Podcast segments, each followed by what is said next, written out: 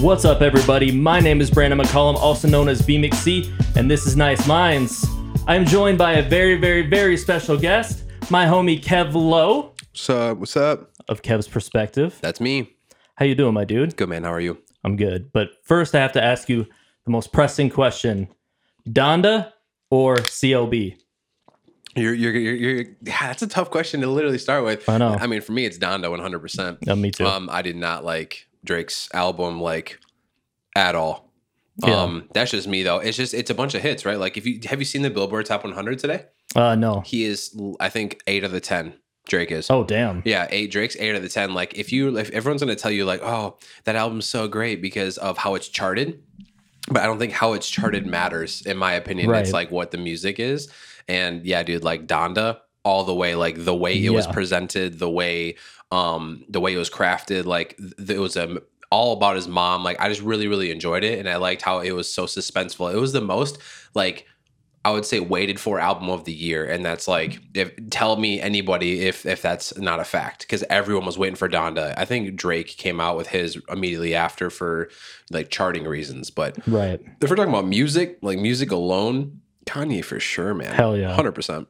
Yeah, I mean, I've always been a Kanye stan. I mean, I, I used to, I, I don't really defend him as much anymore just Yeah. because of, I don't know, we completely diverged in what we uh, believe in, I feel like, as far as, you know, everything else goes. But Yeah, as far as musically and, you know, just everything, I've always just related to his music way more. I mean, yeah, Drake is a guilty pleasure for sure. yeah. I He's mean, great. Like I, I can listen to all of his albums pretty much all the way through. Yeah, But at the same time, it's like I listen to CLB and I'm like, the memorable track on that that I listen to on repeat is the one with Kid Cudi. Mhm. The end. yeah, and I think like- that's that's because of Cudi. I mean, Yeah, Cudi's that's 'cause of anytime he's on a track, it's like For Frank Ocean. sure. You're like, oh god, like because they don't make music often. Yep. But I'm not like shitting on Drake's album by any means. It was a great album. Right. Um, but if we're gonna talk about like, yeah, like what how involved that artist is in their album too, like I mean, Kanye literally is the reason of every little aspect of Donda. Like, and if you don't know, like I know uh Casey Pluto and um what is it uh, Allan Kingdom from Minnesota when they submitted their stuff to Yay, like you heard them both talk about how it didn't sound like that when they submitted it and it was a shot in the dark but Oh, it was yeah. done it was completely altered completely different and it's it, Ye made his his version of it Yeah. right when Drake submits his stuff to his label like the label fixes it not not Drake you know what I'm saying so that's another thing I, I have is like and I've talked about this on the Wiseman show and that was the thing when like just how involved the artist is in their music.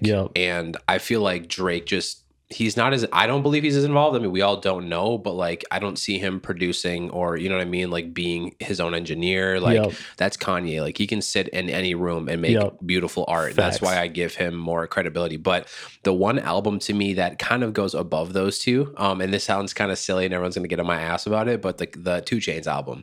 Have you heard that at all? Get to know me. when, when did it come out? it came out like not too long ago, like right before Donda.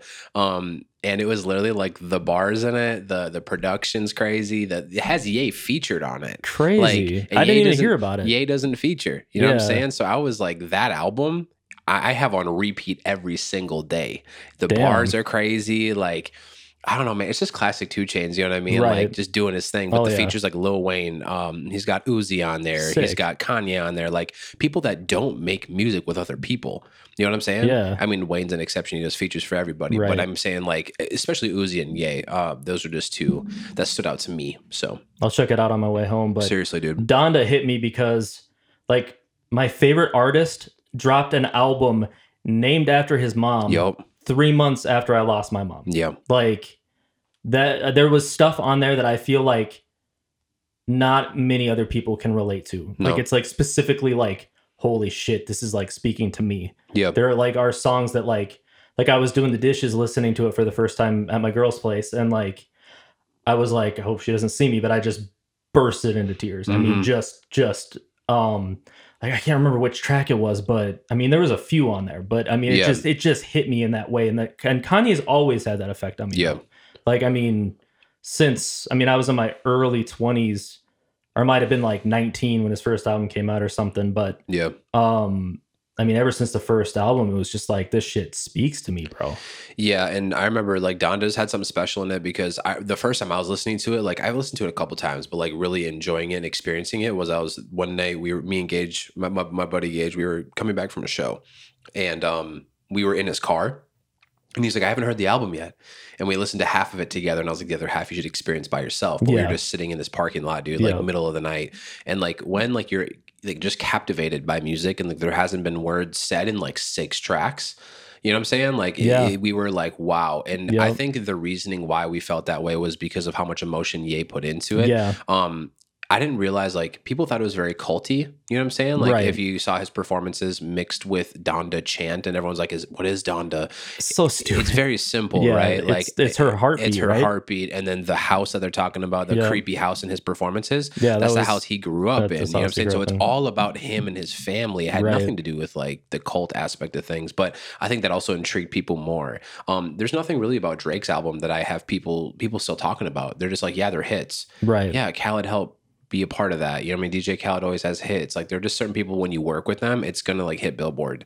I think. I I think that's kind of like a common theme I see. Like certain producers, um, just certain features you're gonna have on there. I mean, if you look at the features, all of those people have been big this year, Yep. specifically. Uh, people that 2 Chainz had in his album weren't big. They were under like under like ground people or his best friends like Yay. Yeah, I mean, I just like albums that artists are really uh they craft very for a reason. You know what I'm saying? Donda, all those features were there for a reason.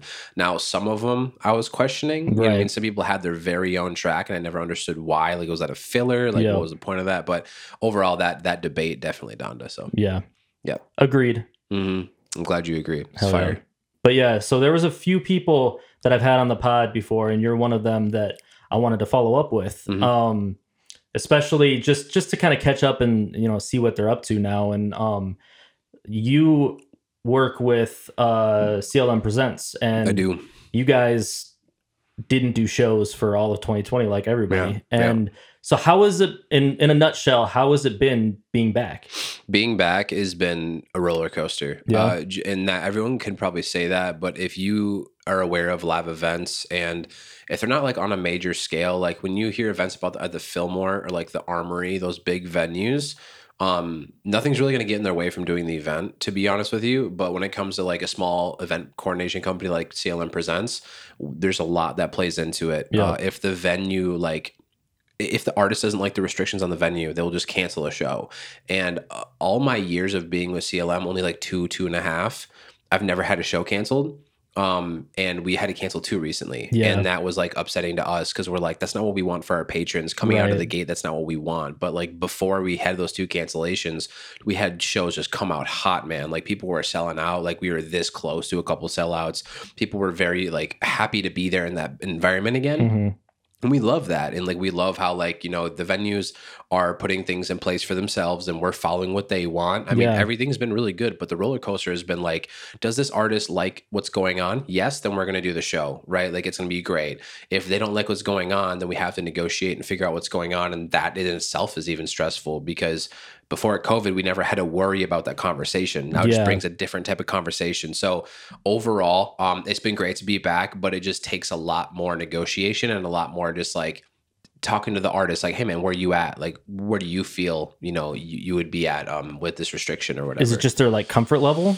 it's it's uh, comfort level is one thing. Uh preference is another like how their their position on it um is another thing but it's overall overall what determines that is basically just like because to be honest patrons and ticket sales people think oh that's what's affecting it mod sold out his show tomorrow that's happening at Yeah. varsity theater restrictions don't really like the the showing a negative test or the vaccination that's becoming a standard around like almost everywhere like Is it a standard? yeah, it's a standard. That's like in, in- even in Cali, my girlfriend's mom just got back from Cali. You would have to show a vaccination card to go into a restaurant. Like it was very like common out there. So like out here, it's gonna become more common. Patrons have no problem with that. I don't know if you heard about Lollapalooza. They did the same thing. There were th- thousands and thousands of people, like ten to twenty thousand people there, and like all of them had to show vaccination cards. Oh, okay. So if you think about the patrons, like not just vaccination cards, but negative COVID tests. So like it's either or, right? Even if you're not vax, like there's a way to get in. So overall, like I, the patrons aren't the problem. It, it is. Okay. It, artists aren't really the problem. It's just like a. It has to be a perfect storm, right? Like if they're okay. The venue's cool. Restrictions are fine with the patrons. It'll be a great show. But there's so many layers to shows now. Yeah, that's what I was wondering because, I mean, with the roller coaster that I've been with my mom dying from COVID, like, Yeah. and just my own personal struggles throughout the last year or something, I, I don't know when I'm going to start frequenting shows again, even though I'm vaccinated and you know I, you know, so it, it's just, it, it's, a, but it's a trauma thing for me. Um, Yeah, well, it's Just- a different stance than most people. It's not. It's not about the shot or not. For you, it's about like. And I, I've met a couple people that have lost close people because of COVID. And like again, my condolences for sure. Yeah, thank you. Um, but the problem with that is that people who have lost a- an individual, no one will understand their stance. Right. Because it's it's like it's not a rare thing to die from COVID. People, I, Right. You can go through the numbers, but um, people who are already have pre-existing conditions, that's where it's just not Yep. fair. Yep, and that's where I. That's a whole conversation that we could get into. But when it comes to shows, I have to. It's my job. Right. Um, and the difference between before COVID and now, for me, is like I told you, I'm now full time in this. Yeah. So like before, I had a job. So if shows didn't happen, I was like, cool. You know what I mean? It didn't matter to me. Yep. Kato would figure it out. Now it matters 100%. It's my job. It's how I get paid. So like I have to show up. I, dude, I have to travel a third of every month. Like when I leave Minnesota. Wow. So like 10 out of the 30 days every month I'll be traveling in a plane at shows. Imagine how at risk I'm to be. Right. You know what I'm saying? So I'm definitely scared, and people think I shouldn't be. 100 Yeah. fucking percent, I'm worried, man. Like I have my own pre-existing conditions that, like, if I do get COVID, I'm not just gonna be like pop back. When I got the shot, I was down for four days. The first Oh, shot, damn. people were like, "Oh, I didn't feel anything." The second shot, I was down for six. Holy shit. Yeah, like I, I, Damn. I was fucked up. 10 days total. Yeah, 10 days from both shots. Wow. And it was at completely different times. Like I was totally healthy. I, Yeah. I'm a very healthy person, man. I take all my vitamins. I'm very dietary. All if you look at my fridge, it's just produce. I have a garden in the back where I get organic yeah. produce from. Yeah, like I I'm saw your very Instagram, healthy. yeah. dude. So like th- that of all of that, no matter how healthy you can be, that shit can fuck you up. Yep. So I'm very worried traveling. Um, but it's it's my life now. And Right. It's if I didn't take the opportunity, uh, I feel like it wouldn't have been there later. You know what I mean? Yeah, So for sure. kind of I- have to. I totally understand that. Mm, it's the risk, man. Risk and reward. So. Yep, exactly. Yeah, I mean, I, just with my own trauma, like I've been trying to weigh my risk. Like, do I, do I, what do, how do I want to proceed now? Yeah. You know, I mean, I'm vaccinated, so I feel more comfortable, at least like in settings like this, where you know I just meet up with people, Yeah. and you know, in studios, different things like that. So like, I'm cool with that, but. I don't I don't know when my comfort level is gonna come back when it, when it comes to shows. And I used to book shows, man. Yeah. I mean, like that was what I was known for from like 2015 till like 2018. You know, mm-hmm. for three years I was known as a show guy. You Yeah. know, and so I I don't know where I stand in that world yet, and, and so I'm just curious how Yeah. how it's gonna proceed. And you explain it in a very good way. Yeah, I mean, there's just a lot more layers. I mean, and, and I know a lot of people that want to throw their own shows. Um, don't. Right. this is just not the time to do that. I, I think if you want to throw your own shows and you have no like know how before this time, it's going to be very difficult. yeah. Um, and I'm just I don't know, man. When it comes to shows too, it's not that you know this. It's not too difficult to book a show. Once a show's booked, that's where shit That's gets where difficult. work, yeah. that's where everything starts going hard. Yep. And like I'm still learning that, but from what I've learned is that during that process and COVID, you just gotta be super careful with your marketing now. yeah, Um, for sure. marketing's a buzzword for people, but it, it's it's very very uh, targeted the way you have to do your marketing, and that just Mhm. doesn't mean oh I'm going to target my ads differently. It means the timing of when you do it, where you do it. You know, the st- the even the political stance of different places matter now when Yeah. it comes to like where you book the show. Like if an artist is like I want to hit this state, well we're like what if you hit the state next to it because that state's better about this, and you know what I'm saying? Like it's Mhm. you find to find those loopholes for shows. Um, Yeah. but it's cool. It's it's a cool time to to be a promoter. Uh, to promoter. I'm not a promoter. I gotta stop saying that. Cato's a promoter. It's a cool time to be in the event space. That's what I've been trying to tell myself. I'm trying to be more authentic to myself. You know yeah. I mean? So dope. Yeah. yeah. I never was comfortable calling myself a promoter either because Yeah. I didn't enjoy the the marketing side of things. That like that's what I never enjoyed about shows. Like I I really enjoyed putting bills together Mhm. and you know working with the artists Yeah. and um actually running the show was was cool for me and Yeah. um and you know hosting I would host too. Um but the the marketing and worrying about numbers and worrying about people getting in the door that wasn't my thing. And the stage operations that like come with that. Because if, it- if the venue doesn't want to do it, you have to do it. And then it's like making sure everyone's on time. And, and I'll be honest, in hip hop in particular, I've been telling Kato I do not want to do hip hop anymore. Oh, really? I got no problem Yeah. doing hip hop. It's where all of our relationships lie. But Yep. he's like, well, throw me some artists that are not in hip hop. And like, I'm throwing him different indie artists. I'm throwing him That's dope. bands. Like, just even though the money might be a little like more because there's more people involved, like, I just feel like there's a higher return on it. And in the Midwest, like, rap is not the number one genre. It's like number five or six is what Miles even told me. Yeah, I Um, think he told me that too. yeah. Yeah. and like he was like, dude, do this indie lane, do like the country lane, and like I, th- when I even ventured into country rap, our country rap artist, I was more country, did fifty times better than most of our rap artists. So I'm like, if they can do better, then why wouldn't you? You know what I mean? And uh, and hip hop just comes with a stigma, man. Like it just comes with the the locals that I book. I've been having a lot of issues with lately again, and I don't know why. Um, people when it comes to CLM, uh, people have this stigma of like you shouldn't pay to play and stuff like that. Yeah. Um, and we just, I, I encourage people to go work with other promoters. I've talked about this a hundred times, Mhm. but I'm like, go work with a different promoter. Go see how, how they do it. And then they always come back and they're always like, yo, I want to work because what we do is we make sure that they can make money. We can make money and it's a good experience for everybody. And you're guaranteed this time as long as you're professional Yep. and I'm not overbearing. Like I'm very simple to work with if you just follow my like one, two, three process. Right. And then after that, like you're on the stage, you're doing your thing in front of a nice crowd. Yep. And you know, it- it's just locals to me. I want to like get outside the genre so you don't even have to book locals. And that's another problem is now locals are like, well, you don't want to support your community. It's like I've supported so many of Right, you, man. yeah. I have I did I For looked I looked yesterday because I was making this big document.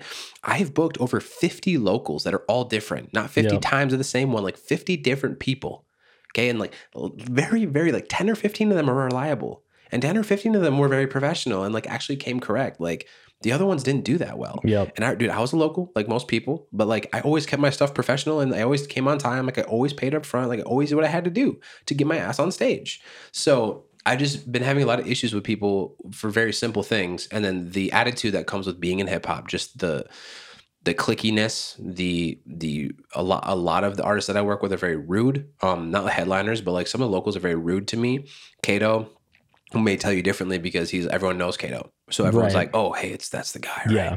I'm new to this shit. So like everyone's like, well, who the fuck are you? And it's, Yeah. it's hilarious to see how they treat us differently. That was the problem I had too. yeah. because I didn't come up to people. I wasn't like, "Hey, I'm the guy running the show," you No. know. So like, there was even like a few. I'm not going to name any names, but like few photographers around town that would be there, you know, to shoot the show or whatever, and you know, interactions. Like I remember this one time at Seventh Street Entry, the only time I did a show there. Mhm. You know, I I was new at that venue. I Yeah. wanted to keep a good relationship. So I mean, they had like the most rules out of any venue that I'd booked. You Yeah. know. Um, and I think one of them was like, do not let anybody backstage um that's not an artist, Yeah. essentially. Yep. And you know, I, I had asked, I was like, okay, is photographer good? And they're like, I, I think at that point they were like, no. Yeah. They used to be like, no. Yeah. Right. Yeah. And so this dude was like kind of getting up in my face. And one of the artists had to be like, no, he's running the show. And then he was like, oh, oh, okay. And then he was in my inbox like the Of next day, like, dude, like, oh, if you ever need a photographer, this and that. And I'm like, no, I, now I won't. You know Yeah. what I mean? yeah, I mean, and that was like a couple interactions I had, you know, with a few different people, and they just didn't know who I was. And I, I'm not that dude. I'm not going to be like, yeah. yo, I'm running the show, you know, like if, you know, if it came down to it and I was like introduced or whatever, I'd be like, yeah, you know, I booked the show, whatever. But Yeah. like, I don't know. And maybe I, I should have made it more of a point to like go up to every individual person and be like, media is a is a whole different aspect of things uh because media like some some venues require like you have a media pass and like even if your show's not that big some like people who are up and coming may think oh i can just like walk into this venue like even if you're doing a show at like part wolf or something like that like you can't really just walk in with a camera yeah, you know what I mean? Like you have to let someone know. You have to keep whoever is running the show aware. Or if the art, that's a i think that's a lot of it's the artist uh like responsibility. Because if an artist is bringing their media, and let's say like for clmf had this where like they bring their media and we're like we we you can they can shoot you, but when they're done shooting you, I need you to put that camera away. And they're like, why is it a big deal? Because the headliner doesn't want media. yeah, Like some headliners eh, say in the contract, we do not want media.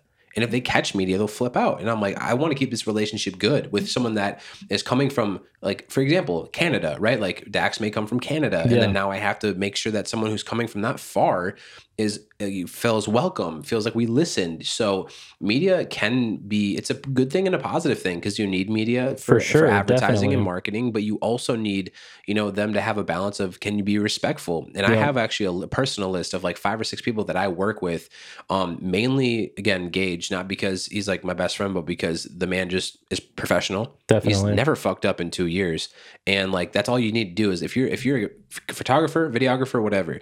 If I tell you to follow the rules, you follow the rules. If I tell you to send me the the content that you're shooting because I'm giving you a show, you send me the content you're shooting. Like it is what it is. It's not a it's it's a reciprocating relationship. If if there's a time with anyone where if you're in an event in particular, we're talking about events, and you're providing value and like they're also providing you value, that reciprocating relationship, Yep. that's good. But if you're ever in a space where it's like, I'm just here to shoot the show just because and I didn't tell anybody and I'm just doing it for my portfolio, that's not a reciprocating relationship. That's a one way. That's a one intention. And if you ever catch yourself ever being like, oh, this is my sole intention and I didn't get anything like any rules at me or anything unless they just say it's cool, then you're in the wrong. Does that make sense? Yep, totally. Like so, I don't know. Media is a whole whole thing. I'm trying to control myself, and uh, I have it down pat because I basically I'm like, if you have a laminate, you're good to go. So I, we finally made laminates for media, which Oh, I think that's anyone dope. should do. But so they don't run into your issue where it's like, who the fuck are you?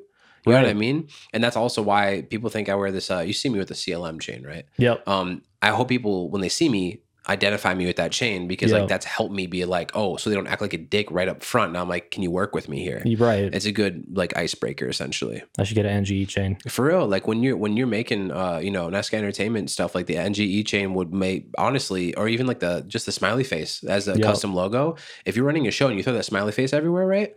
And they see the smiley face, they're gonna be like, oh, two and two, right? Yep. And then if they don't, they're you know, Right. and I, I did a pretty good job of that. I mean, we had a freaking ice sculpture of Really? our logo at one of our shows, What? which was sick. an ice sculpture. Yeah.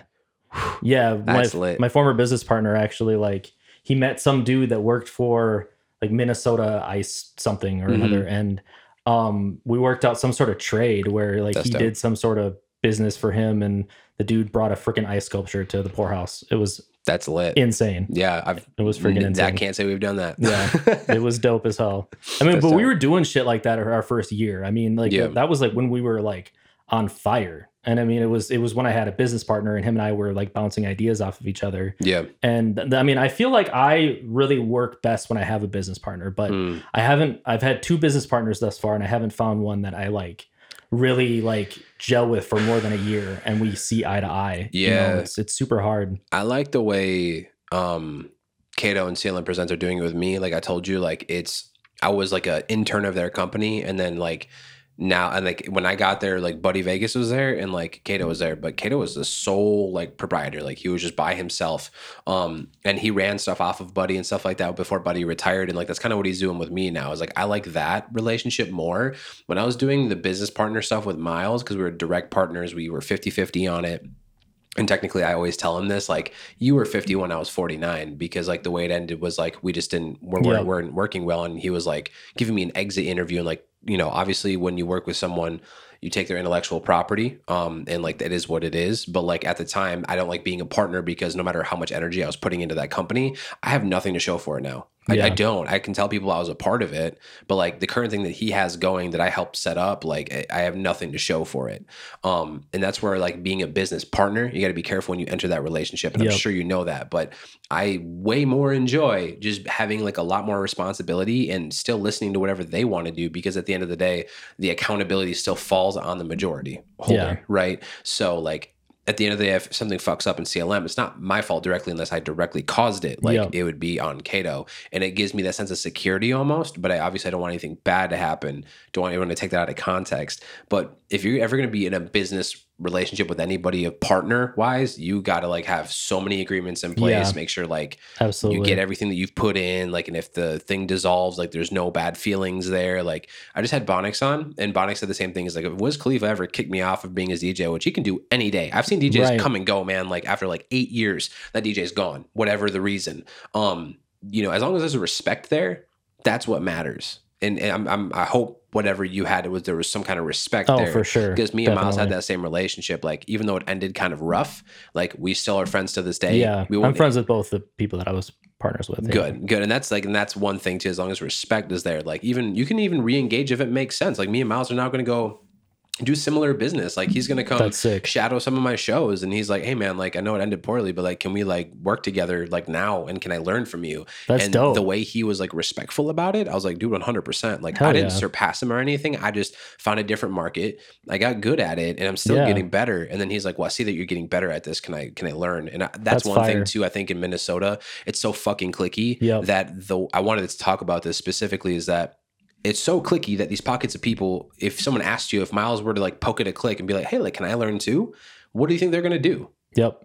No. Yep. And it's like, why? It, I always tell people this if I give someone a tool in my toolbox, they're not gonna be as good with it as I am. Right. So what does it matter? And if they are, if they're better than me, then you helped them get there. Yep. And there will be something coming back for you in return, even if it's just a thank you. Karma, whatever. Yeah. Yeah. I totally believe in like the law of attraction and Yep. positive vibes and karma and everything balancing out. Even though bad things happen to good people, like it will even out for someone in that lineage. Yep. So I don't know, man. I, I that's just one thing too is Minnesota. I'm happy to be leaving it, even though I love it. Right. Um, just because I'm sick of like the lack of gratitude and I'm sick of the lack of like openness. Sorry about that rant, but that it just applied. You know? what do you mean the lack of openness?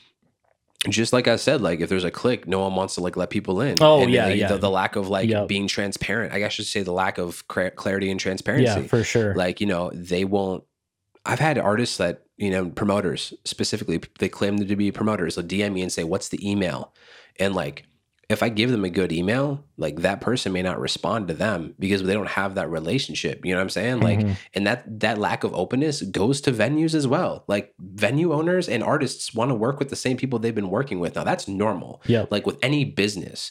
But with artists in particular, if you are nothing and you ain't shit, like, and if you, even if you think you are shit, but you're still local, you need to be able to say, like, you want to learn from me? Cool. Cause you don't know what that person offers, man. Yep. Like, I know what Miles offers. That's why I'm like, yo, like, I'm more than happy to help you if you want to help me with certain, Absolutely, certain yeah. things. So, you know, I just the lack of just transparency and people being nice to one another. That Minnesota nice shit don't go too far in the music industry. Yeah, It doesn't. People need to be actually genuinely nicer, not Exactly. fake. Yeah. Yeah. The the lack of genuineness is is something that I noticed too, and that's always been my thing too: transparency and being genuine. Now I'm just talking about this market too. Like Right. when I, it's funny because I'm moving down to Louisville and like that market. Now that I'm like kind of dabbling in it, dude, they're fucking grateful for anything I give them, and that's what I love. They're like, hey, like I had a DJ that we're booking on this show, and he gave me literally, dude, 20 fucking artists, and said in the email, I never asked this. He goes, hey, like I know you're booking me, and I just want to help. Like, do you need help booking locals? I was like, sure, give me some suggestions of your buddies, right? Just maybe one or two. He listed about 10 to 20 people very quickly in, in two days. That's this is what they sell on tickets on average. Here's all their music links and MP3s, and here's the recent show picture they did. And I was like, why can't people do that? Because he's helping me. In the future, I'm definitely gonna help him. You know what I'm saying? Yeah. So I don't know, man. It don't look for that short term bread. Like Yep. look for the long term relationship. Yep. You know what I'm saying? exactly. Yeah, I always thought. I mean, I'm like what 20 years deep into making music now, and I like I've had so many wins and so many failures and stuff like that. But I'm like, I'm just playing the long game, bro. Yep. Like I'm I'm developing mad relationships, and you know I'm getting my skills up every day by like making beats, by you know my sound selection, everything. Like I I'm playing the hell long game, and people don't really understand that. People think that like short term money, short term gains, short term it's it's gonna pay off, but nah, the shit that like I don't know. Learn I- those lessons quick, man. Like exactly. I'm glad that you figured out the long term gain because yeah, like, even in the short term, like people ask me and people as in like Miles asked me the other day, like I told him my business strategy, right? I'm not gonna openly say it, but like I was like, this is my business strategy. And he was like, Okay, well, you know, don't you need to eat in the short term? Meaning like how are you gonna survive? Right. And I'm like, dude, I have humility. Worst case scenario, I signed up for Lyft. Like I literally, even though I'm full time in the music industry, like Mhm. I am, and that will pay my bills. But if there's a month where like I invest more of my money into my business than in myself, which is the strategy, then like I'm gonna go do Lyft to suffice a Yep. couple extra dollars yeah. that I need because that humility will take me further in the long run. Versus Right. like in the short term, I take the 80% away of each transaction to my to myself instead of the business. When it comes tax time, I'm gonna go bankrupt. Yep. Because then if when tax time comes, they're gonna ask for X amount of money based off your revenue. Yep. And if you go broke without actually putting the amount of money in you need to, then you fail. So wouldn't you rather have a little bit of humility and say, sorry, babe, we can't go to this restaurant tonight and I'm gonna go drive for Lyft for a couple hours, but my business is still going and I don't have to like I, I'm still on my own schedule. I don't know. It's just that's another thing too is i don't think artists even artists as in like not just artists sorry i'll take that back. I don't think a lot of people that i've seen in minnesota actually get to the point of like there's revenue coming in. So now they see the money coming in there's no longevity there. You know what i mean? I don't think they even get to the money part because i didn't. It took me eight years to get to the money part where i'm like okay money's actually coming in. Now how do i balance it? Right. where do i put it? What do i do? Like all questions that if you ask anybody they're going to go like oh well you invested in what? Yep. Show me. yeah. What do Yeah. you? How much? You know, what does taxes look like at the end of the year? How are you Yeah. managing those transactions? Like, man, there's just so much, and that's what I love. It gets me super hyped to talk about that shit. Yep. But I think that's super dope that Miles approached you and was just like, "Hey, man, I want to, I want to learn from you. Can you, can you teach me?" Because uh, to be honest with you, I've, I've thought about having, like, hitting you up and Miles for Fuck that, yeah, for that type of shit. Like, because Yeah. I would love to sit down with Miles and just have a consultation about my brand and, and, And that's the thing like too is that know? like we've learned to like because in the past we used to pay for like hey you need to pay me for a consultation or like but at the end of the day now we're like what are we man? Like we ain't shit compared to like the people that are booking shows with Live Nation and all these other people like we ain't shit so if we want to get to that point let's help each other. And if people want to learn from us let's be genuine. And, you know if you don't have the time that's different. Right, like, with Miles like one time I was like yo I just don't have the time today. But you know we figured something out we put it on the calendar. Like you know, I I'm glad that he re- he reached out back out to me too because that actually has helped our friendship come back. Like the other night, I had him over for a bonfire, and he just he said to me, "He's like, I know in the past we didn't see eye to eye on this stuff, but like this is why I think we didn't see eye to eye." And I was like, "Totally, I completely agree.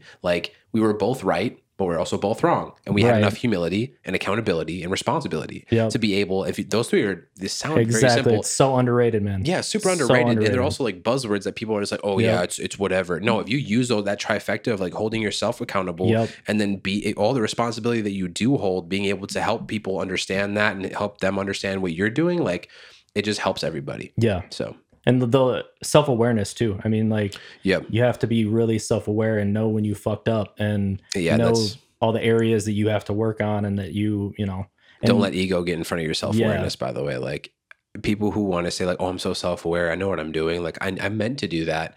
That's your ego, man. Like Right. drop drop the ego, and Yeah. the ego is what you portray on the outside. Like even right now, I'm showing you my ego, but ultimately, like I'm trying to be as genuine as possible. Remember how I went back and I said, "Oh, I'm, I'm gonna concert promoter." Oh no, I'm not. I'm trying to hold myself to be more genuine now because there's no reason I shouldn't. And I've always been that way. But like when you're when I like caught wind of like I actually got the offer from Cato to be full time and I got this offer and I'm like I'm saying it over and over again because I want the universe to hear me, not because I want my ego to speak for me. So there's also a balance there too. exactly. So I don't know, man. That's that's a me in a nutshell. But I'm I'm going to be doing a lot of growing these next couple weeks. Just Yeah.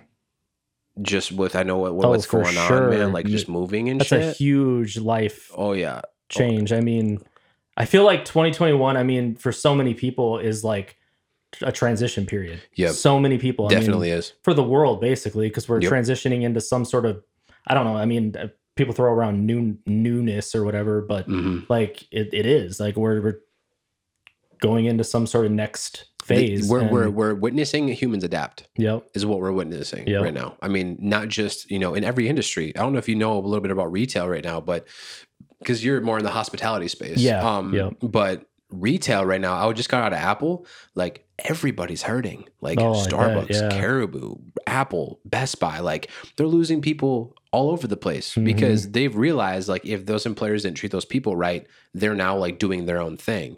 And like now is a great time to be your own boss, to Yep. be honest, because the world's shifting so much and like you don't have to deal with a lot of what's shifting. I mean, it depends on what you're doing, but this this new world or this like adapting that we're doing right now is the coolest shit I've ever seen. That's Yeah. why when it comes to like shows and you're like, how are they right now? I'm glad that you asked me that because all everyone around me has been asking me that. And that means that there's some interest there. Right. And if we capitalize on that interest, adapt, you're gonna profit from it. So same thing when the world changed when the internet came out with our parents, man. Like a couple of my parents just like completely profited off that. They were Oh, like, really? I'm seeing this adapt. And like instead of being a, a new, uh, there's a, trend of innovation. You should look it up on Google. I don't know if you know about it, but it's a trend of innovation I've learned in college. And like in innovators where it starts, but there's not a lot of innovators because it's a high risk, high reward thing, right? Yep. So if you risk a lot, you're going to lose a lot. My uncle saw the technology boom is one of the first ones to develop like a Linux system. So like he was like, "Oh, it's an inventory system that I think people will need because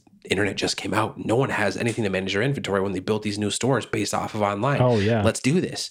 It was a very basic, like really shitty looking system, but he was the first one to really invest in that and show its value and double down on it, and he profited, right? So like I've also seen people fail, you know what I mean? But same thing, the world's adapting. So if you can like imagine all the COVID signs, right? When when like you're still seeing like mask required or like Yep. if you see it, it went from mask required to like masks preferred, right? Even that transition, dude, is an adapting thing for that signage company. Yep. They made billions just by making a COVID sign that was never there before. The little steps, the blue steps you see, or like the X's you see that are like outlined, right? Imagine how much money goes into just doing oh, that. Oh, that. for sure. Yeah, I So, never even thought about that. Little things that you're seeing around you, each one is something that someone thought of w- w- during the adapting period, and they profited like crazy from it. I, I, I that, that definitely applies to music. You know what I Oh, mean? for sure. Studio sessions changing forever. If there's a thing that you can do to make a studio session where you know, like they feel comfortable, healthy, and happy, and you can find that to be like enjoyable, and double down on that and market it, you're gonna make a lot of money Yeah, there's there's a lot of things you can do to to do that. I'm just talking about making money because that's what I'm focused on right now. Right. Because I'm sick of being broke. Yeah, same, same. You know what I I'm mean? I'm kind of in this weird place right now where like I, I I did that in 2020. Like I mean, I completely like my business boomed in 2020 with like my podcast editing, my commercial editing, like the just packs. just anything remote audio wise. I was like, gimme, gimme, gimme. Everyone's at home. They want to do something. Yep. Yeah. And so it was like it was crazy, and I, I was making the most money I had ever made. Um, you know, and now it's like completely dry. Yep. But that's because I stopped for you know three months, and you know different people. Life You know, happens. life happens, Yeah. and stuff like that. So I kind I'm I'm just in this weird, weird transition phase in my life and career, and Yeah. it's it's been that way for three years. I mean, ever since my mom got sick. Yeah. Um, so I'm trying to kind of navigate this world again and kind of figure out where do I fit in now. You know. Yeah. And like that I experienced um because for me, like I never had like a major I had a major loss of my grandmother who raised me. So Mhm. I, like about three years back. So I had a similar feeling during that point, And that's when right before I found CLM, like I feel you, man. Like everyone has their rough years, but I think when that happens, you learn a lot more about yourself Yep. and then you find out like i think that's when you have the most humility because Yep. you're like i don't know what just i'd experienced. Yep. it's still soaking in. Mhm. but at the end of the day like maybe it showed a strength that that person taught you that you never knew and then now you want to triple down on it. Like some people just double. You want to fucking go crazy on that. Yeah that's what i did too man. I mean I lost my grandma.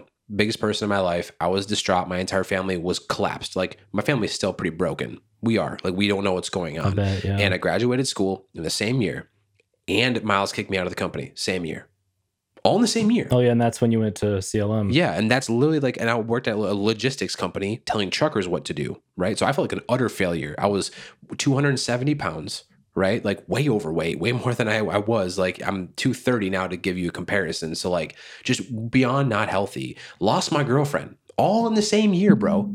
Like I felt my Fucked. world just went. Yeah. And then after that, I was like, well, how am I going to navigate this? Same question you're asking now. Yep. And then all of a sudden, you make one action, it something plops in your lap. You make another action, plops in your lap. But one thing Bonics told me as well that also happens to me is during that journey, just remember the simple fact that when you go three miles forward, and let's say it's the wrong way, what do you have to do? Double go three back. miles back. Yep. There's no skipping that. You can't just take a Right. shortcut. You do have to go back the road that you just traveled.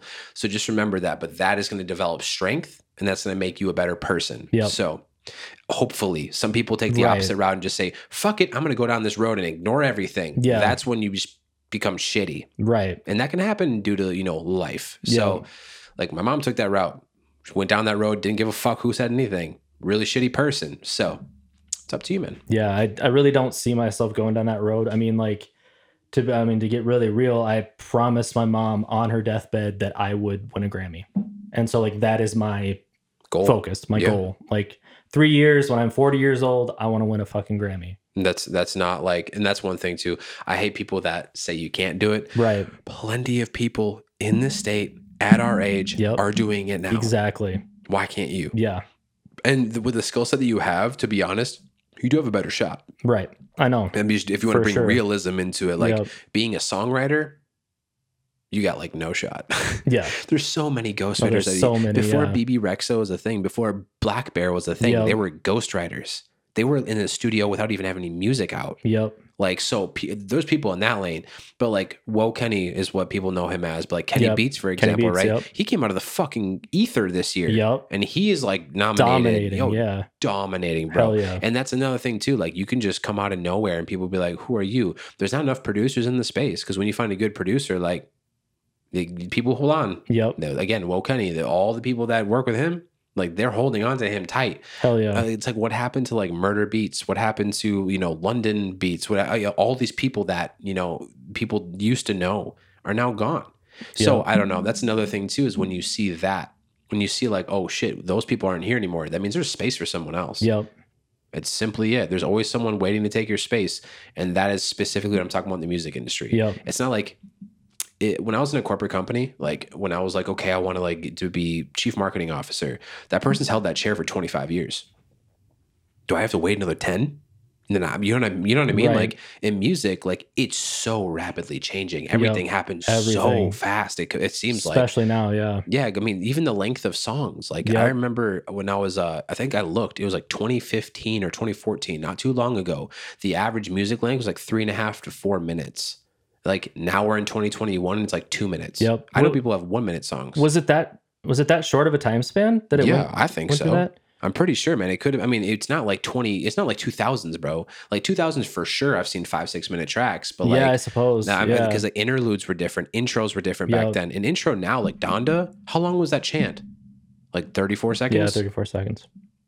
You know what I'm saying? And I know that that's particular to the heartbeat, but like go to any new album. Even if it's if it's not a, a banger, the first song, it's an intro. And if it's not an intro that's less than a minute, people are gonna skip it. Yep. So, you know, everything everyone has a super short attention span. Now that's generational if you want to get into this debate, but like I I think just the music industry is changing that fast compared to most most markets. Totally. And I, I've had to completely restructure in my brain the way that songs should be structured now. I mean, like, because I make mostly trap beats now, but classically I made like, you know, chopped up boom bap samples, you know, but um now I'm like, well, I these beats are only two minutes long now, and Yeah. you know, I'm I'm totally keeping that in mind, you know, and I feel Yeah. like I feel like that is where a lot of producers do struggle. They don't they don't keep what's going on in mind. Like you do need to innovate, you do need Yeah. to come with something different, but you also have to pay attention to like what's going on, pay attention to what the artists Yep. are looking for and what they want. You No, know, that's what I've learned from Miles. I mean, he just got a recent placement with uh with the Olympics and. NBC, yeah, and uh, that's literally him. He showed me it's like a sheet they send out when you get on this website, and like they're like, here are the literal requirements. Some producers don't want to be put into a box.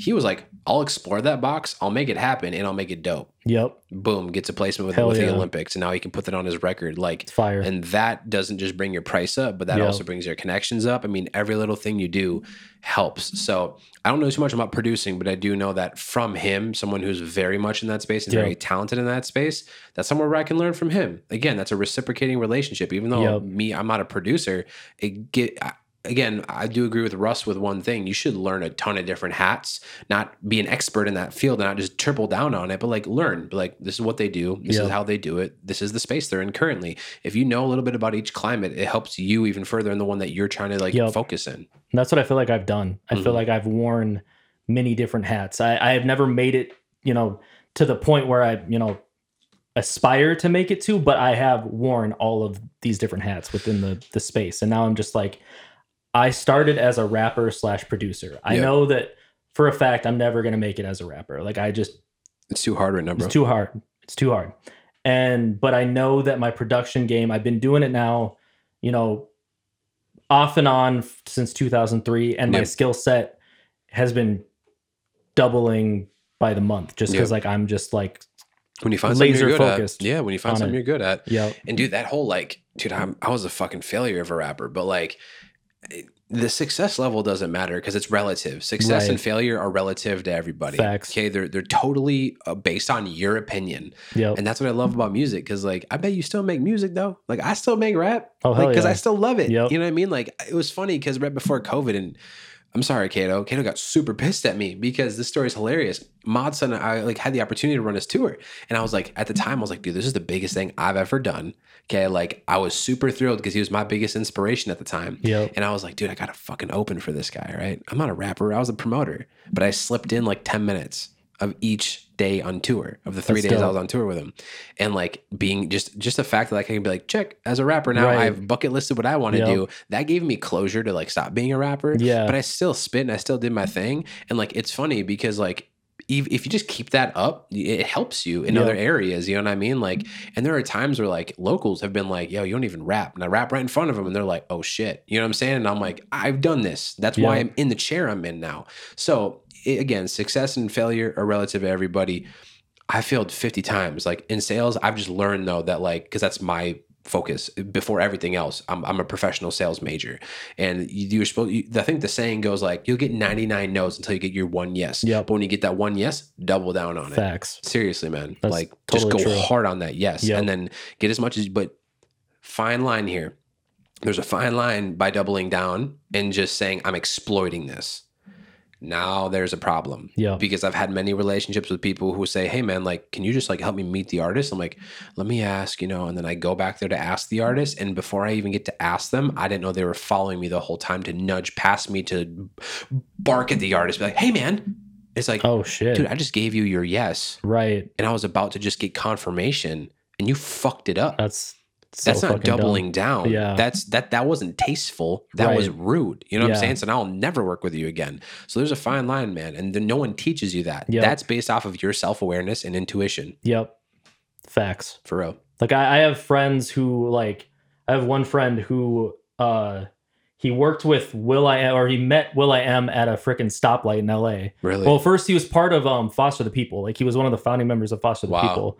And then he he met will.i.am uh at like a stoplight and was just like, "Hey, I know a dude at your studio." And uh will.i.am's like, "Oh shit. What, you know, word." And then Mhm. uh will.i.am goes back to the studio and um was like, "Hey, I met this some dude Zach uh like yeah, he says he knows you, and he's like, "Oh yeah, Zach's cool. You should invite him to a session." will.i.am invites my buddy Zach to the session. He whistles on a Britney Spears track. That song ends up to uh, like I think he's Grammy nominated at this oh point. Oh my god. I mean, these are all facts people can Google. So But I'm not like just you, you but like you like never know. right, You know what I mean? You don't know what that person's gonna offer. Yep. And it's, it sounds like he did it tastefully and he was gracious and he didn't ask for too much. Exactly. And like, yeah, luck plays into it because everyone's like, it's about who you know. Yes and no. Like, if I didn't know Cato, I would not be in the position I'm in, right? But I'll be real. There have been, I look, there are like eight or nine people in my position before me. Maybe as much res- as much responsibility as I have, but there have been many interns for CLM Presents. Okay, one of them being my buddy Bodiz, like Eric Bowman. Like he was an intern with CLM before I was, but like. I showed what I could do when I got the moment, and Kato was like, "Okay, now you're the only person I've Yep. ever hired." You never know what's going to happen. Yep. Bonics told me a, st- uh, a story recently how like someone at a meet and greet tastefully was like, "Hey, Wiz, can I get a job?" And Wiz was like, "Give me your number," because he did it respectfully. At the moment, Wiz could have been like, "No." He's Yep. a 50-50 shot. Took a shot, wasn't rude, got accepted, became Wiz Khalifa's assistant yep, out of a meet and greet. yep, So I'm just saying, like that changes life forever. yep, So you may get a ton of no's till you get that one yes, but do it tastefully and have gratitude when you do it. And that's specifically what I was talking about before with like, do I think that local artists in Minnesota that I have worked with are gracious? Some yes, most no. yep. Just being real. that brings me back to my point. The whole reason I even brought up that story really is I think a lot of artists need to uh, embrace self awareness and know when they're ready for those opportunities as well. You know, because Yeah. like I ha- I have that connection with that dude, but you know I and I, I anytime like I can reach out to be like, yo, I got this banger, dude. But at the same time, it's like yeah. I don't feel like I am ready to utilize that opportunity yet. Yeah. You And- know, yeah. so I think people it's a it's a it's a balance. You know, like and first saying. impressions are everything, man. first impressions I- are everything. I, I, you, everyone hears that. I'm gonna be very specific when I say like a lot of people that I ignore in my inbox or my emails because of like why is this person ignoring me or why are they talking to me because your first impression was such ass i just don't even want to like risk it now if i feel like one day like oh there's value there for me sure but like if you don't have a value add if there's no Exactly. differentiating factor about you and like you had an opportunity and weren't polite like that video uh, photographer was to you like i'm sure he's not the first person that you'd call if you threw a show you know No, what i definitely mean not, yeah. so it, it matters. People remember, and it's not people holding a grudge. It's like you already showed me the risk. Yep. I, I don't need to assess it anymore. There's no there's no point in me. You know, there's eight billion people on this fucking earth. Like I remember when I was in middle school, there were seven billion people. Now there's eight. That's crazy. it's yeah. growing hella. So Yep. let's be real. There's so many people in the world that there's someone waiting to take that spot. Right. No matter how different you think you are, no matter how much of a butterfly you think you are, like you're not. Yep. I'm no different than a lot of people. I'm just good at showing my value in the moment. Now, if there's a guy that comes along that shows more value than me and wants to get paid less than me and is buddy buddy with Cato, you understand I could just kick right the fuck out of CLM and anything I'm talking about now makes me uncredible. Because that's the only thing that makes me credible, dude. Before I was Kevlo. And as Kevlo, no one cared. Right. I had all the same skills and knowledge. I've only grown, obviously, but I, I had the know how. I presented myself well. Like I've always done good business. Nothing's changed. I just got a stamp of approval from some kind of credibility. Yep. And how I break that down, and I've told this many times, but it's the equity, how like how valuable you are as a person. To be honest, because everyone has a dollar sign. So life insurance is. Everyone has a dollar sign of their, their name, right? How you grow that equity is you raise your awareness plus raise the associations. Okay. Fact. So the more aware people are of Kevlo, and I attach that to CLM Presents, the more valuable I become. Right. Yep. Now, what if one day I go, Kevlo, that's never going to change. It's kind of a fixed thing. Plus, in this equation, Live Nation. Now my dollar sign went way up, right? Yep. Now, Kato, I'll never do that to you, but I'm just saying, like, that matters. That simple equation matters. If Brandon or Nice Minds, right? Even just the podcast, right? Plus Joe Rogan equals your equity, your dollar sign went up, no matter how you look at it. Right. That's how I look at things. And if you don't bring my dollar sign up, or if I don't like you as a person, then why would I work with you? Yeah. Exactly. That's it. Yep. Sorry, I go off on rants, but like, No, it's it's facts though. yeah, I mean, I think at the bottom line is just don't be a fucking dick. And people, period. period. People just fucking take. I don't know. People don't think about that enough. You know, they don't think about relationship building. They don't think about the way they present themselves, man. And it's so important. It's Yeah. just, it's it's everything. It's fucking everything. Yeah, dude. And like, and also understand too, like, yeah, don't be a dick's a big thing, hence nice minds, which I, I really enjoy your brand because like Thank you've you. capitalized on like everyone's like, oh, Brandon's such a nice guy. It's like, yes, but like you can also tell, a man, when someone's being genuine and like if you have enough self-awareness to be like, wow, this person's being fake as fuck. Like people could be on your podcast just to say you have a platform. I've been asked multiple times for people to be on my podcast now and be like, oh, you've had fucking Bonics, you've had Mod Sun, you've had all these people. Can I be on your podcast? Well, sure. But then I asked them, I'm like, yeah, but before we do it, like, what are we going to talk about? Yeah. If they say this sentence, whatever you want, I'm literally not going to work with you. Yeah. Because like I want to talk about something. Right. You know what I mean? I want to like interview a tattoo artist because they'll bring value. That's I- dope. I've always wanted to have a politician on. They'll bring value. At one point, I had the fucking Minnesota governor scheduled to do my podcast. And Really? guess what? That's he sick. canceled on me three times. Damn. So I don't even want to have him on if he called me because I'm like, dude, you, I know you're busy, but like, I don't know a lot of politicians that get invited to be on podcasts unless it's Joe Rogan, Yeah. something like that. You know what I mean? So I don't know, man. It's it's it's be nice, but also just be genuine. Right. And if you do those two Genuine is- things, now if your genuine self is an asshole, you can't help it. Maybe Yeah. you just need to do some self improvement. Right. You know what I mean? Because I've met those people too, where Yeah, like their genuine selves that I've met recently are like the way they present themselves. I'm like, oh, you know what I mean? Like gross. Because Yeah. not everybody's super great. But I will say, Cato has taught me this that even if they are dicks, if they're good at what they do, they might still surpass you. Yep. Because that old saying of talent beat or hard work beats talent when talent doesn't work hard. Yep. When talent does work hard, you're kind of fucked. Exactly. You know what I'm saying? So I don't know. There's a lot of things that play into you being successful in anything you do. And uh, like I said, success is relative. For me, even though I don't make millions, I feel like I'm successful because I am working right there Yeah. every single day. Right behind this camera is my desk. Yeah. And I just sit here and I get paid to sit here now to do my job Hell yeah. instead of working 10 hour days at Apple running back and forth between a break room and back just to hand carrying Yeah. her iPhone. Yeah. Like, I'm just happy to be where I'm at and I'm grateful for it. If I wasn't grateful, that would also be different. Yeah. So, anyway, sorry. Gratitude is super important too. That's another factor. Yes, sir. Hell yeah. And that's that's one thing that I've really had to learn. I mean, I've always been grateful, but I just feel like now nowadays I just think about how grateful I am, you know, for Yeah. everything just in general. But yeah, dude, that's huge. Every little thing. I've actually had this feeling too. I, I think about mortality almost every day. I've told people that in many Same. interviews.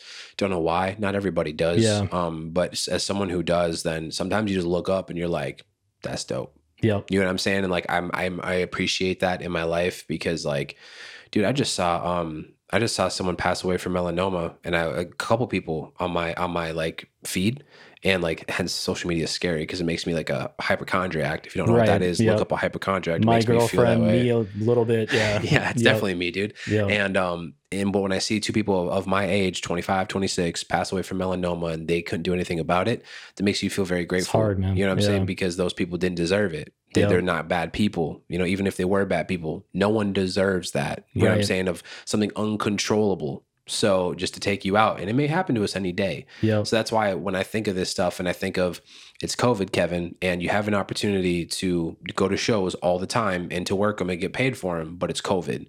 Well, if COVID takes me out, man, I literally I can say to myself that like I have done everything that I've wanted to do and I've ex- I tried it. I don't want to walk away just because you can sit in your house all day and be a bubble and work for you know some company. Like Apple provided me an opportunity to work from home during COVID, Yeah. and I could have never come out of my house. I could have taken the full time gig and never come out of my house. Literally, bro, think about it. Could have gotten groceries delivered. I could have just gotten clothes delivered. Yep. Amazon, anything I want. I could have just worked from my computer and made money and Yeah. never moved. You really want to live like that though? Right. And that's You know where I'm saying? worried that I'm headed. And so that's why I need to like make myself, you know, come out of my bubble and, you know, start working with Like, people more. Be start careful, meeting but up like, with, you know, but be Yeah. careful at the same time. yeah, be careful. But at the end of the day, like, take the risk if it's worth it. Assess Right. it. You know what I mean? If you're like, damn, this would be really cool if this happened. You know, like that's how I get a lot of people even on my podcast, dude. I always tell people send the email, send the DM. You never know what's going to happen from it.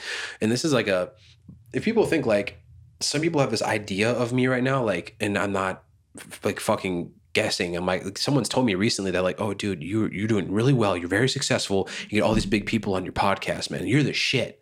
I said, no, bro. I just sent the DM. Yep. I just sent the DM. I have DM'd Owl City, which by the way, just got this new tattoo. Owl Oh, that's City. sick. I was mean, wondering about that. I Camera can't that. see it, but I didn't even think about it. Owl and then the city. yeah, it's- and he's my biggest That's dope. inspiration. I've talked about it so much, but I've sent him a DM and an email, Brandon, every day Every day? since 2015. Holy shit. For six years, I have been this annoying bug in his email. I'm sure he's blocked me at this point. Damn. But like, because at, over Instagram, it's been every day. Over email, I have the strategy. It's been every three days. It's like three days go by, I'll hit him up again, just following up. Like, because if that one day he answers, man, like, yeah. fuck. Make your You know what I'm saying? life. well, that's what yeah. happened with Mod. I was like, I hit him up a couple times, and then after like the third or fourth time, he was like, "Oh shit, man! Like, I'm so sorry. My inbox gets buried. People don't realize that their inbox gets buried, and they're like, "Yo, I would love to set this up. We may have to wait four months, but I'll set it up." Same with you know everyone else I've had on my podcast that has a big busy schedule.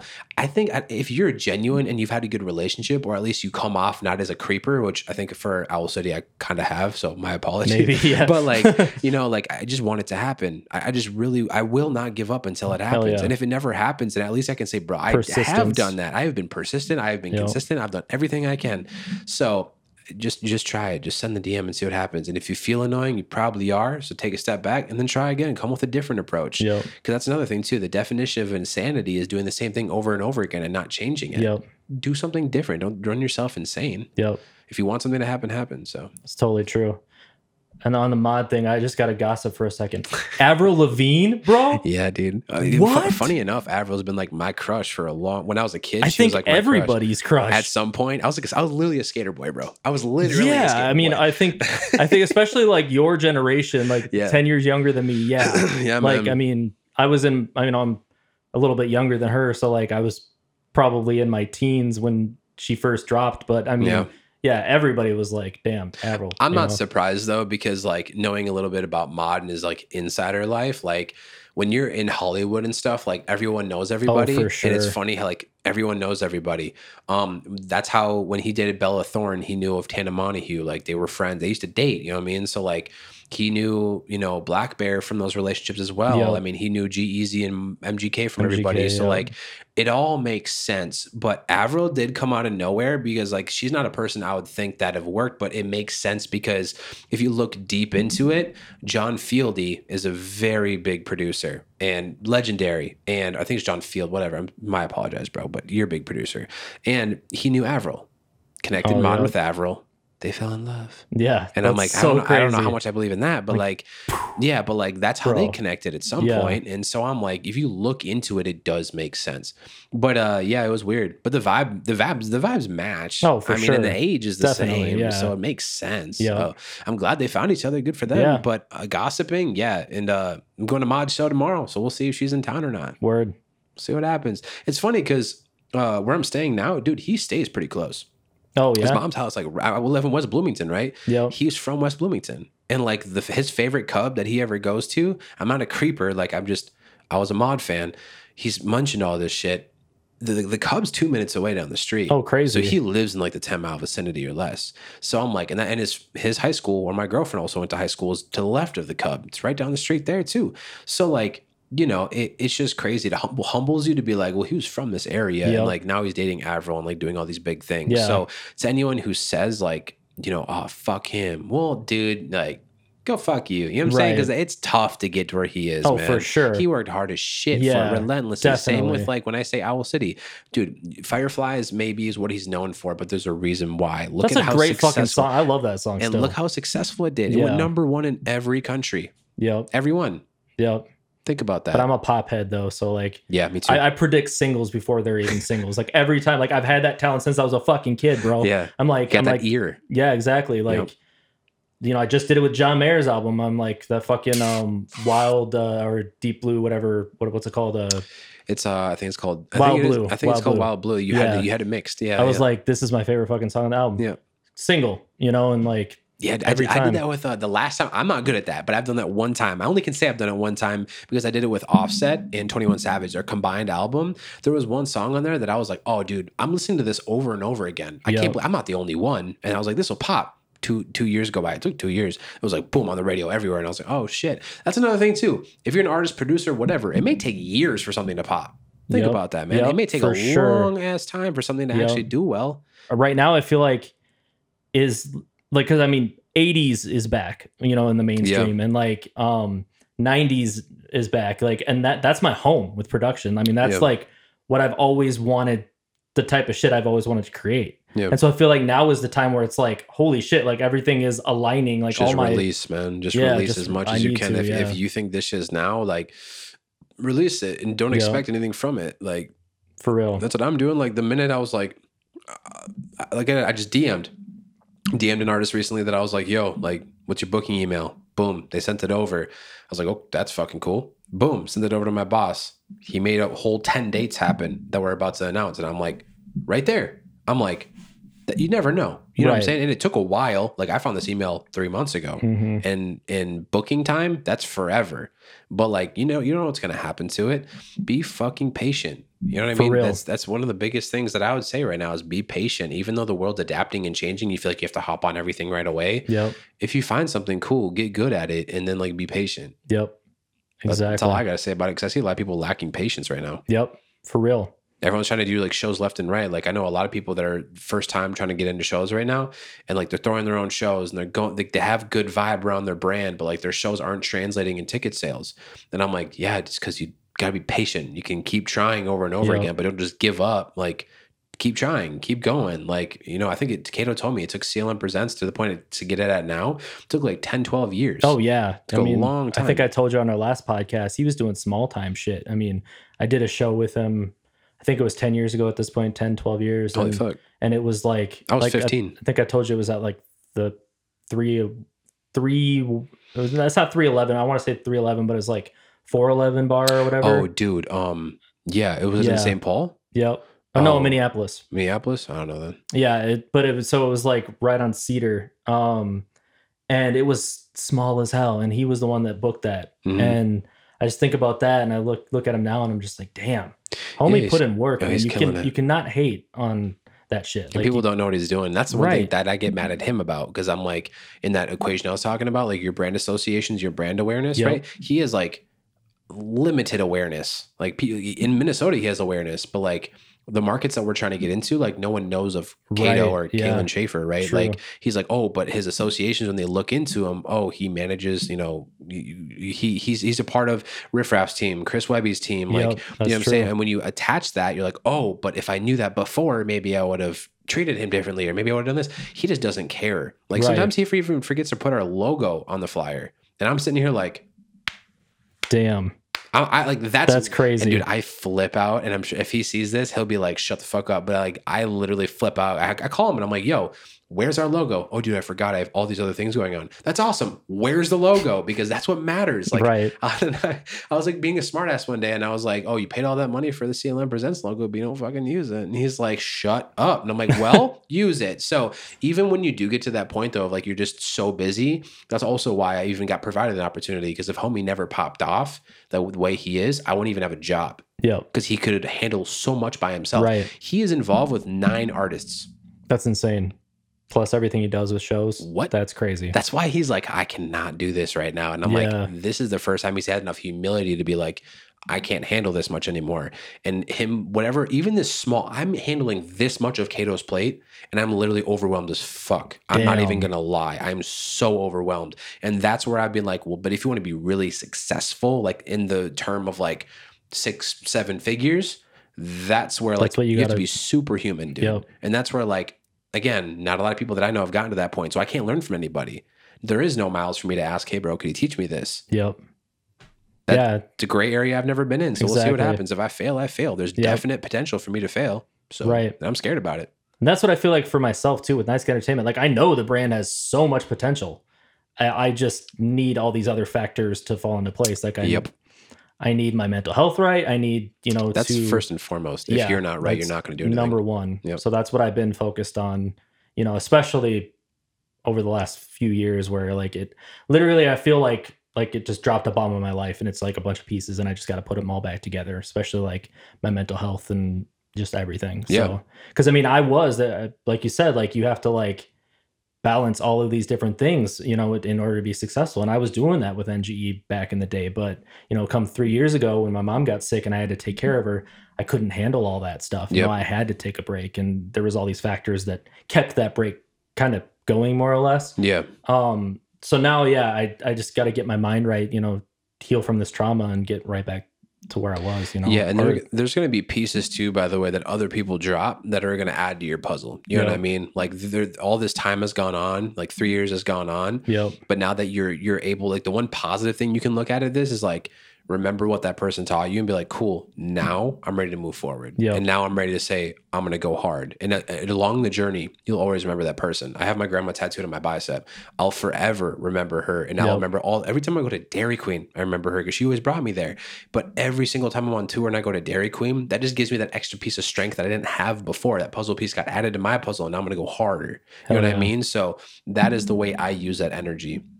Not a lot of people do that, but I would because I've just seen it. it would, it's better than the opposite. Of like every time something remembers you of that person, you just crumble because then you're never going to be successful. And that it, it's successful again. You'll never be happy. That's what I Happy, should yeah. say. You'll never be happy. Right. Um, because fuck success at the end of the day. Gage keeps telling me that. Like, fuck the amount of money. That's like, a good point. yeah, if, if you're in the position that you want to be in and you're like thrilled, you know what I mean? Like when I was managing Mod's tour and I was like, dude, crazy how I was in the crowd. Now I'm behind the stage. Yup. Like that even was a realization. I wasn't getting paid shit. I paid all my whole bank account to be there. Took days off of work. But I was like, I, I am now stronger and better than I was before. And this person got me there. And now I'm where I want to be. Yep. Now, how are you going to capitalize that? Facts. Yep. Yeah. I, I got to chase happiness, bro. I mean, Mod always says stuff like that. You know, that's Yeah, but even if you look at him now, he's more real. I no, mean, for sure. like, I I- definitely noticed that. Yeah, he's just like, Yeah. I was, I was happy to a fault. Yep. Now you gotta not fake it. He almost killed himself because he was I- so happy. I noticed that. Yeah. I mean, I, I don't know him like you do, but like I noticed that as an outsider, yeah, you know, kind of looking at his career and, and, you know, following him to a certain extent.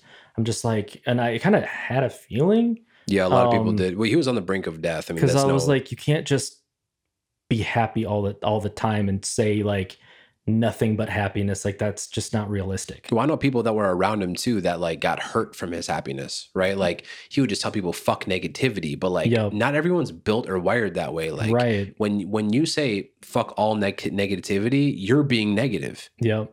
You're doing what you don't want to be, but you're like, I only you should be happy to be alive and happy to be here.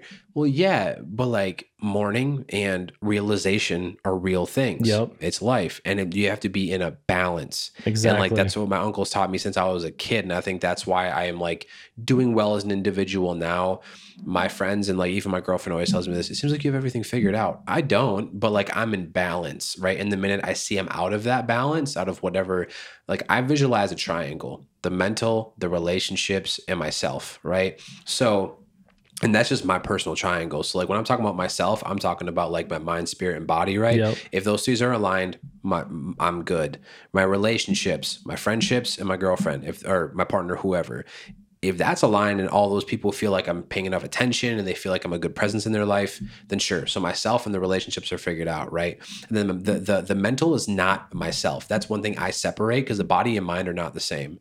That that that's where people say like when you die, that's the ultimate question, right? Yeah. Like, are your body and your mind one? Are they not? And I believe the two separate things. I would like to hope so at yeah. least Same. because you want that you want your mental to be in check and your yourself to be in check the mental is just the more physical aspect of things like am i good and that that myself is like am i healthy am i you know what i'm saying so Mhm. as long as you're in balance in whatever triangle that is you know whatever it is to you it's totally relative or subjective based off of who you are that's where it's going to take you further in life um, Yep. you'll be very very happy but like my mom Um, dude i have a whole story i don't, I don't know if you saw that episode about my dad Yep. dude fucked up they've never been in balance I bet. I mean, Yeah. ever. I've Damn. never seen balance and stability before I left my household. So, I mean, it's crazy. Like some people Damn. around you never even got the opportunity. But like I said, I could dwell on the fact that my dad will never talk to me and he's an alcoholic, or the fact that my mom will never have shit figured out in her life Yeah. and she'll always be homeless or something will always be going on, right?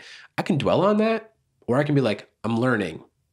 Exactly. Now now let's go down the other way. I always You know think it's amazing when I hear of people that come from those circumstances um, that choose, you know, to, you know, just be better than that and and overcome that and just you know strive for being better. I, Yep. I, I think that's super dope, man. I think that's that's really admirable. I appreciate that. Yeah. And I just know that uh, like the more I talk about it, even though that's like I'm very stubborn, that's how I think. Right. I'm trying to learn recently, like in the past couple weeks, how to be less, um, less like stubborn about that ideology. Yep. Because, like, for example, my girlfriend's friend, like he he just had his dad pass away, and like I always tell her, like I don't agree with anything he's doing. All of his like actions are inexcusable, no matter what. Like that's me being like very stubborn, right? But like I've never lost that parent. Right. I don't know. I, I don't know. You know what I mean? I really don't know what what that's like Yeah. and I am I have to have humility to be like, dude, I what is he going through? You know what I mean? Like, and I I can't put myself in you his don't shoes. know un- until you go through something like that. You know. but I can try to be like, well, if this is what he's telling me, right. I guess I have to be more understanding. Now, I I still believe this that like you know if you're shitty to someone and then you're using that as an excuse, now you're just doing the person who died no due diligence. Yeah. But at the same point, the people who are around you do have to be very understanding. And that me being understanding, I'm lacking a lot of sympathy lately. I'm, I have good empathy, like I can feel for people and how they're doing. But like me pitying somebody, I don't do. Yeah. That's a weakness of mine. I don't Right. pity shit. I'm like, you are directly causing this. Oh, so for why are you not doing something Yeah. About s- it? I see that. But like my mom, like is the reason why I don't, man. Like I'm it's just like when she didn't give a fuck about me, I don't Yeah. give a fuck about really, really anybody unless people are super close to me. Yeah. So it's a fault. You know what I mean? Like it's just the behaviors that I've learned. Yeah. Um, but that's why I'm excited to leave in a week, man, because like I want an environment change. I want something completely different. And not a lot of people are ready for this. I've had this talk of me actually like getting out of my own state for two years.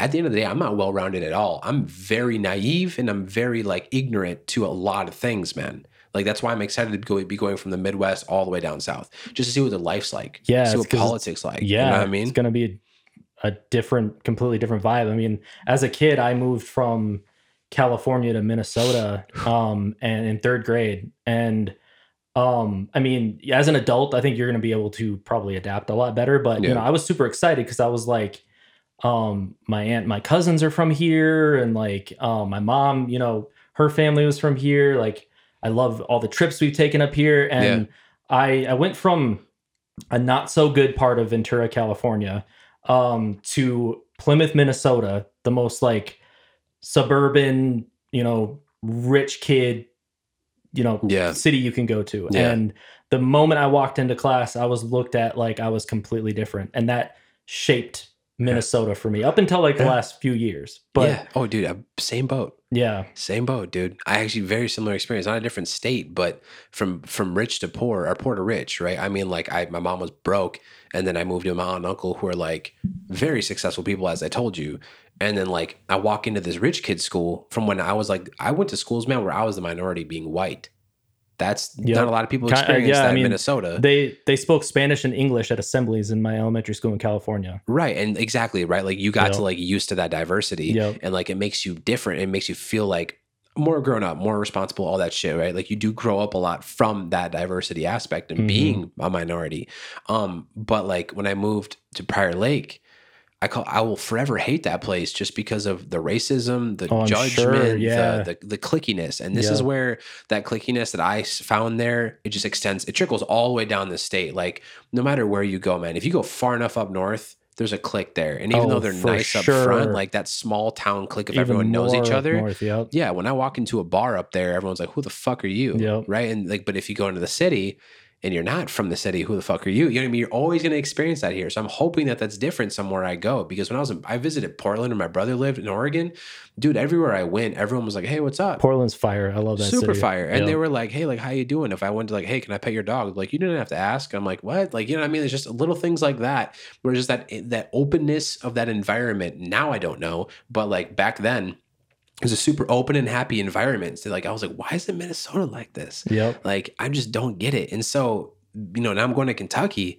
You know, I think what I've been told is that it's very more open, but there's more judgment. So I don't know. and it's the south i And you- mean yeah, and you can't generalize either. You don't know. So, like, institutional racism is strong oh, down shit. there Yeah, I know. We'll see, man. we'll fucking we'll see what happens, bro. Yeah. I don't. And even if it is like, it's not my place to, um, like my girlfriend's half Arab, so like we'll see how that affects her, uh, mainly because that's not gonna affect me. I'm white. yeah Like again, white privilege. Like to be honest with you, like that's where if I can move somewhere and not even worry about it. yeah You know, Miles would. He said, "I wouldn't think twice. I would not go." You know what I'm oh, saying? yeah. Like, and I'm like, I get it. You Yeah. know. And with Amira, she's like, "Oh fuck!" Like my name's Amira Alawi, Kevin. Oh, like I'm yeah. white passing. she's fifty percent, but the other fifty percent, she's very in tune with the Arab culture, and she's very worried about it. So I'm curious to see how people treat her because I'm there to be like, "What the fuck?" You know what I mean? Right. If something does go wrong, or you know, if people do have that, but we will be the the minority in that group of like people being inclusive and people not being, you know, the word, dude, the F word gets thrown around there all the time of what I've heard. Like just super fucked up, bro. Just like there's some things that like are unacceptable here are acceptable there. oh i'd be so uncomfortable. So we'll see. I don't know. I'd I'll be be traveling so a third of every month. So I'll get to see a lot of different parts of the, the country. yeah we'll- i mean we'll see. as far as like the the food and the like The culture of that. the culture of that Yeah. and you know obviously like a lot of like the landscape in the south like i mean it's a beautiful uh, it's beautiful down there Yeah, we'll see going in. We'll see going in. Again, again, I'm going into like Louisville, like the most liberal part of it. So I'm trying to Yeah, ease my yeah. way into it. But like, you know, I do have family here, even that like I catch them being racist. I catch them, you know, oh it's unavoidable yeah, and I'm like, yo, like you can't do that. But down there, like I don't know if I should speak up. So I'm excited to grow and learn from that opportunity. for sure it's gonna be a whole um, new experience Yeah, and I keep saying it because I'm I'm scared for it too. But Yeah. like at the end of the day, like like I said, like there's a risk there. And Yeah. worst case scenario, like people always say, don't if you have a plan B, you're not serious about plan A. That's bullshit. Like I have a plan A, and I'm tr- double downing on that plan A. for sure but I have a plan B. Yeah. just just in case. I have no security blanket with it, meaning like if something does happen, I lose everything that I have. But like I'm not going to lose a roof over my head. yeah You know what I mean? Definitely. Like, so that's that's important. You got to keep yourself in check with that, with that balance. hell yeah it's all about balance Yes, sir. well dude man i appreciate everything man i appreciate you being the homie man like Yeah, you've, no you've been super supportive since i mean since I met you, man. And um, it's been awesome. I mean, even through COVID and just like observing through social media and the conversations we've had, Mhm. like how much you've grown, and Yep. you know, even just the move, you know, and what you've been doing with with CLM Presents and your, uh, you know, starting your own thing Yep. and everything, man. I'm proud of you. Thank you. I just I see nothing but success in your future, man. I'm I'm excited to see where what happens. You know. Yeah, thank you so much. And again, the the authenticity, the, you're very authentic, you're very genuine, and you've always been that way. And I greatly appreciate every word that you just gave me, no matter how I may come across, because I'm hard, I come across very rude to some people. But I greatly appreciate even you just giving me the opportunity to be behind a microphone, and also without you, the podcast that I'm even doing wouldn't be happening. Early on, me and Brandon had many conversations about, you know, what should I do? Like, how do I start? Like, what Yep. equipment? I even asked you, I was like, what equipment do I get? True. What what You did, interface do I do? you? Yeah, I Like, forgot what about that. software do I do? And then you called me and you're like, yo, what distribute what uh, how do you distribute your podcast? Yep. You know, what are you doing? So like that's again the reciprocating relationship. You never know what's gonna happen. So again, I appreciate you for everything you've done for me, man. Thank you. Hell yeah, man. Likewise. Thank you. Peace. Peace.